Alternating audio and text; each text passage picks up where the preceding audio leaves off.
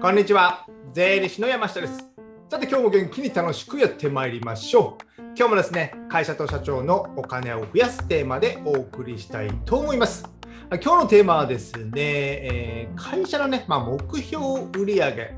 まあ、損益分岐点とかね、よくね、言ったりしますけども、もう会社のま最低限の目標の売上知ってますかってことでですね、こちらのね、計算をちょっとね、えー、学んでいこうかなと思ってます。なぜかというとですね、えー、今ですね、2021年、まあ、10月なんですけども、あの2020年、ね、初めの頃からね、まあ、コロナがあってですね、コロナショックみたいなのがあって、まあ、日本政策金融公庫とか、保証協会とか銀行からですね、えー、かなりね、借り入れをされた方も多いのではないでしょうか。その借り入れの時ですね、あの元本返済の据え置きみたいな、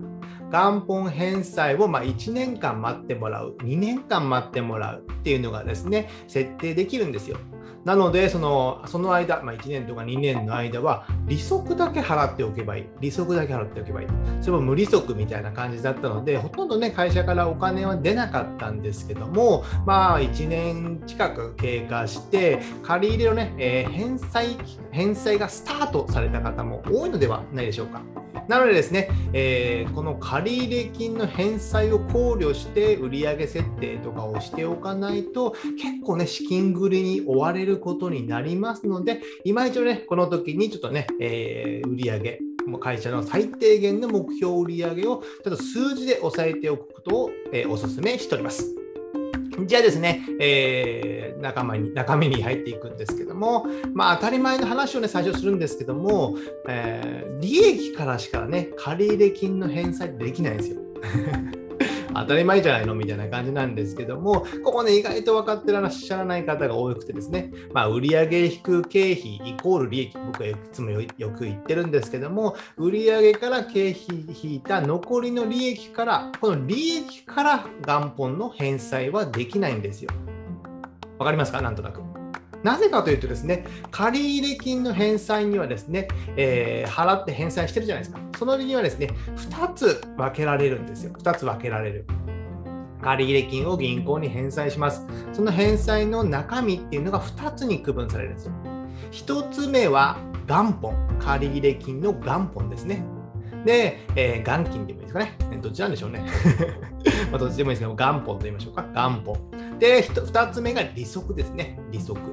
借りたお金に利息をつけて返す。その借りたお金の部分と利息の部分っていうのは違いますよね。その2つに分けられるんですよ。その元本部分はこの利益からしか返済できないということです。この利息の部分はあの経費、売上マイナス経費の方に入っているので、ここで、経費としてなって、イコール利益からしか返済できないということです。じゃあですね、数字を使ってざっくりね、まあ、音声の方もいらっしゃいますので、簡単な数字を使ってね、えー、事例を紹介するんですけども、あの例えば600万円お金を借り入れしましたと。600万円。で、年間の利息、年利2%の利息を払います。じゃあ返済期間はま5年ですよと。5年です。じゃ例えばですね、毎月の返済額、これを、えー、計算すると、600万円借りて5年だと、まあ、60ヶ月じゃないですか。60ヶ月。12×5 年ですね。なので、600万割る60をすると、毎月10万円を返す。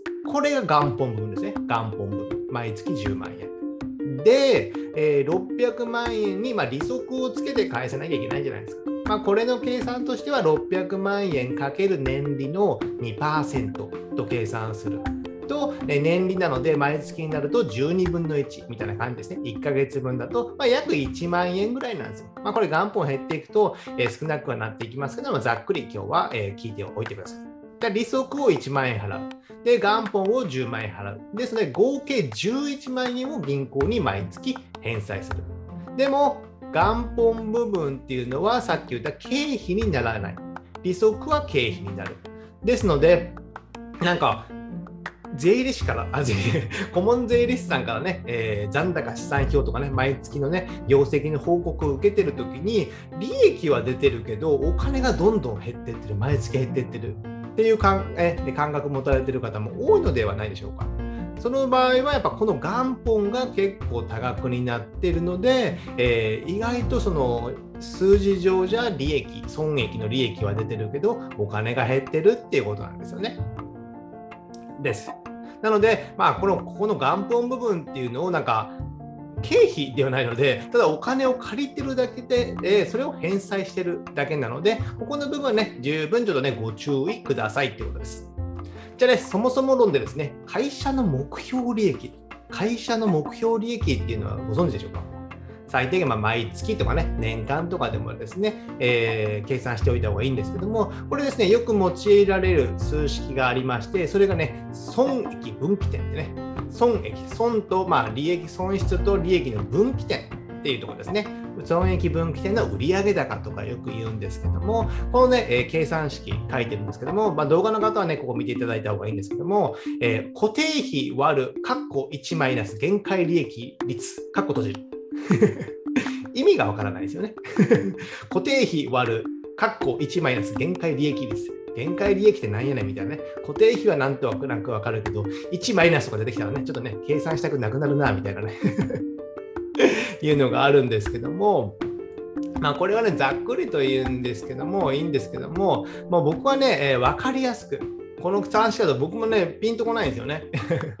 僕だってピンとこないんですよ。なので、一般の方ももっとピンとこないと思うので、僕はね、いつも使ってる数式っていうのが紹介すると、利益トントンの売上利益トントン、まあ、利益がこれ以上が、売上がこれぐらい上がれば利益がトントンになりますよ。それ以上出たら利益が出ますよっていうね、計算式を、え、言ってまして、えー、ざっくりと言うと、固定費、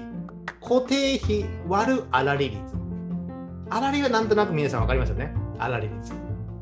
固定費割る粗利率。シンプルになりましたね。これでね、ざっくり計算して知っておくので大丈夫かなと思います。じゃあ例えばですね、事例で計算すると、えー、アパレルね、アパレルの小売店、まあ、洋服っていう小売店があります。じゃあ洋服の原価率は70%ですよ。原価率っていうのは1万円の洋服が売れたら、えー、70%のね、まあ、7000円で仕入れてるってことですね。なので逆に、逆に返せばっていうんですかね、粗利率は30%になるところです。裏返しだからですね。原価率が70%であれば、粗利率、利益は30%で出る。なので、1万円の洋服を売ったら30%の粗利、3000円の利益が出るところです。じゃあ、そのかお店が固定費、固定費って言われるのは、えーね、人件費とか家賃とか、その他もろもろね、毎月かかる顧問税理士の報酬とかね。あれもまあ固定費っちゃ固定費ですね。あ、固定費固定費ですね。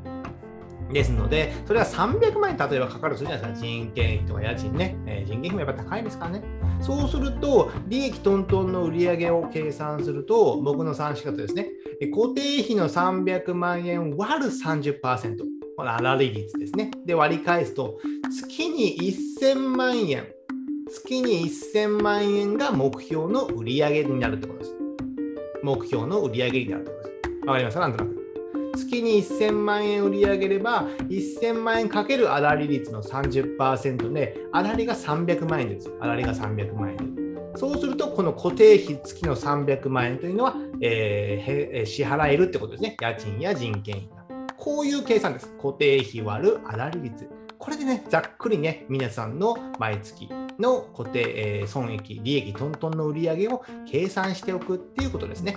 じゃあね、あの固定費の中にはですね、あの原価償却とかを含めたらダメですので、まあ、普通に人件費とか家賃とか、その他毎月出るお金が出る経緯ですね。それを計算してみてください。まずここからがスタートですね。じゃあ続いて、ここからがね、えー、落とし穴っていうかね、損益分岐点の落とし穴ということで本題に入るんですけども、この、ね、損益分岐点では一つね、考慮されてない、計算に含まれてないことがあるんですよ。それは、ま、最初に言った借入金の返済です。借入金の返済。であの利益トントンの売上ね、さっき固定費割る粗利率って僕は言いましたけども、これを達成すれば利益は出るんですよ。会社のこれの売上じゃあ1000万の売上を達成すれば利益、その後は利益が出る。でも、この会社がね、コロナ融資とか、例えば借入金が最初ね、えー、店舗の内装費とかね、仕入れ代金で借入金の返済があると。その場合はですね、借入金の返済のがあると、元本部分というのは経費になっていないので、お金は足りないんですよね。なので、えー、帳簿上では、まあ、数字上では利益は出ていることにはなるんですけども、お金はどんどん毎月減っていってる。ような感じになるんですね。そして減っていったらまた借りるみたいな。これをね、もう、じゅんぐりじゅんぐり繰り返してるスパイラル、悪いスパイラルになっておりますので、ここら辺はしっかり理解しておくってことです。じゃあ、そうした場合、どうしたらいいかというと、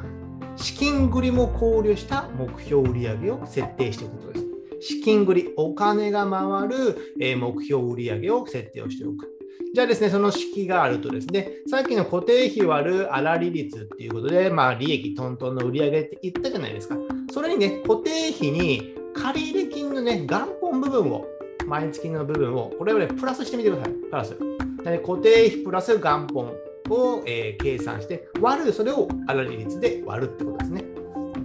で先ほどのアパレルの小売業の場合を見ると、えー、先ほど言った原価率が70%、粗利率30%、固定費300万円で、プラス借入金の返済が月30万円。これが元本部分だとします。元本部分あったとします。そしたら300万円プラス30万円の返済があるので、330万円割ることの30%、これを粗利で返すと、1100万円の売り上げになるんですね。なので、先ほどの利益トントンの売り上げは1000万円でした。でも、資金繰りトントン、お金が回る売り上げっていうのは1100万円ってことなんです。なので、100万円ね、売り上げが増えたってことですね。じゃあですね、これをね、計算が合ってるかどうか確認するとですね、売上100万円が増えたら100万円の売り上げがあって、かける原価率が70%でしたよね、70%。でしたので、粗利が30万円残るってことです。粗利が30万円。この粗利で、えー、借入金の返済の30万円をするっていう流れになります。この分がないと、目標売上毎月1000万達成したけども、えー、毎年、えー、毎月お金は30万円減っていくっていう計算になるなってしまうんですよ。ですので、えー、資金繰りを考えた場合には、この1100万円の売り上げがないと、お金は全然残らない。逆に減っていくってことですね。ですね、ここまでですね、ある程度数式で計算して、これぐらいだったらざっくりできますよね。ですので、ここまではね、最低限知っておく必要があるのかなと思います。これをね、全然知らなくて、営業マンとか、まあ、店舗のスタッフに1000万が目標だって言っても、なんか会社のお金が足りないよみたいな 感じになってくると、なかなか辛いじゃないですか。ですので、まあ、1100万にしてる。まあ、例えばね、でも、1100万だと達成しない場合もあるので、1200万とか300万にしてる。これぐらいがいいのかなとは思います。なのでですね、コロナ融資で据え置き期間を設定して借り入れをした会社とかは結構多いかと思いますので、この返済がですね、1年後、ちょうどもう1年過ぎたぐらいですもんね、えー、5月、6月ぐらいに借りた方、7月とかね、方々多いのではないですか。なので、10月とかであればもう1年過ぎてる。で、2年とかだったらもうすぐね、始まる。来年の春ぐらい始まるっていう方も多いと思いますので、再度ね、ここの売り上げがいくらになるのかをね、知っておく必要があります。じゃあ、本当はね、もっと複雑なんですよ。これはね、もうざっくり僕がね、えー、これぐらいの最低限の利、えー、売上を知っておこうということで、まあ、税金の支払い、やっぱり利益が出たら税金払うじゃないですか。その税金も考慮した、えー、支払いとあと減価償却とかですね、まあ、減価償却はまあ、差し入れないだけでいいんですけども、その辺ももっとね、ちょっとね、細かくすればあれなんですけども、まあ、このね、えー、資金繰りトントンの算式、この部分だけでね、えー、いい固定費プラス、えー、借入金の元本割る粗利率ね、ここだけで全然いいと思いますので、そこだけはね、ご自身で計算する。それからね、もう顧問税理士さんに相談した方がいいと思います。まあ、うちの会社で資金繰りが、お金の返済がとんあっても、資金繰りがトントンになる売り上げはいくらですかと。ただね、答えられない方も多いかと思います。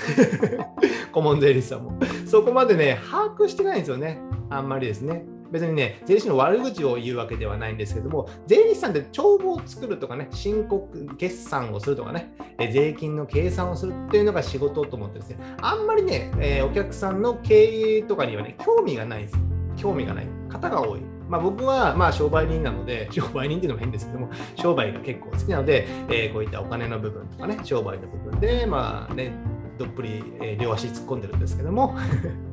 まあね、この資金繰りトントンになる売り上げはいくらですかという聞いた方がいいと思います。それかあの、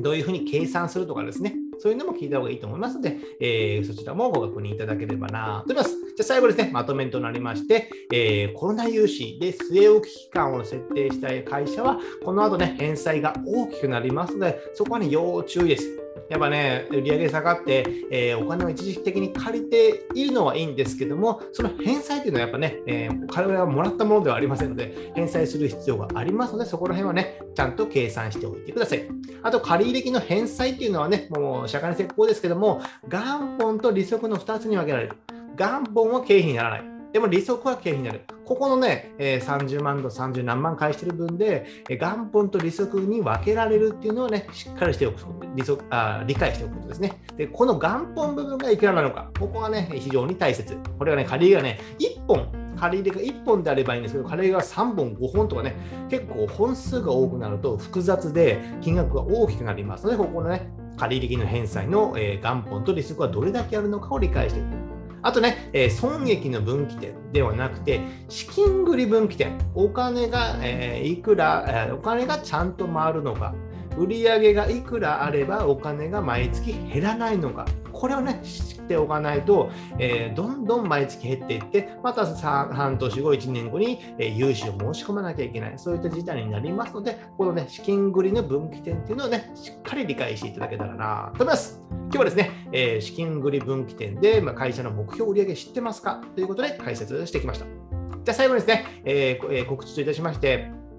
僕はですね、えー、お金やこういったね、お金や税金の話を無料メルマガで毎週配信しております。こちらですね、概要欄にリンクを貼っておきますので、えー、メールアドレス1つで登録できますので、ご登録よろしくお願いいたします。あとですね、Amazon の電子書籍である Kindle で電子書籍を出版しております。えー、決算書関係の本を主に書いてるんですけども、え小さな会社の決算書の見方、考え方、先ほど言った売上や粗利の考え方っていうのをね、え、事例も交えながら、えー、書いておりますので、こちらですね、Amazon の Kindle の Unlimited であれば無料でダウンロードできますので、こちらもご登録よろしくお願いします。じゃあ、今日はこれぐらいにしたいと思います。ではまた次回お会いしましょう。さよなら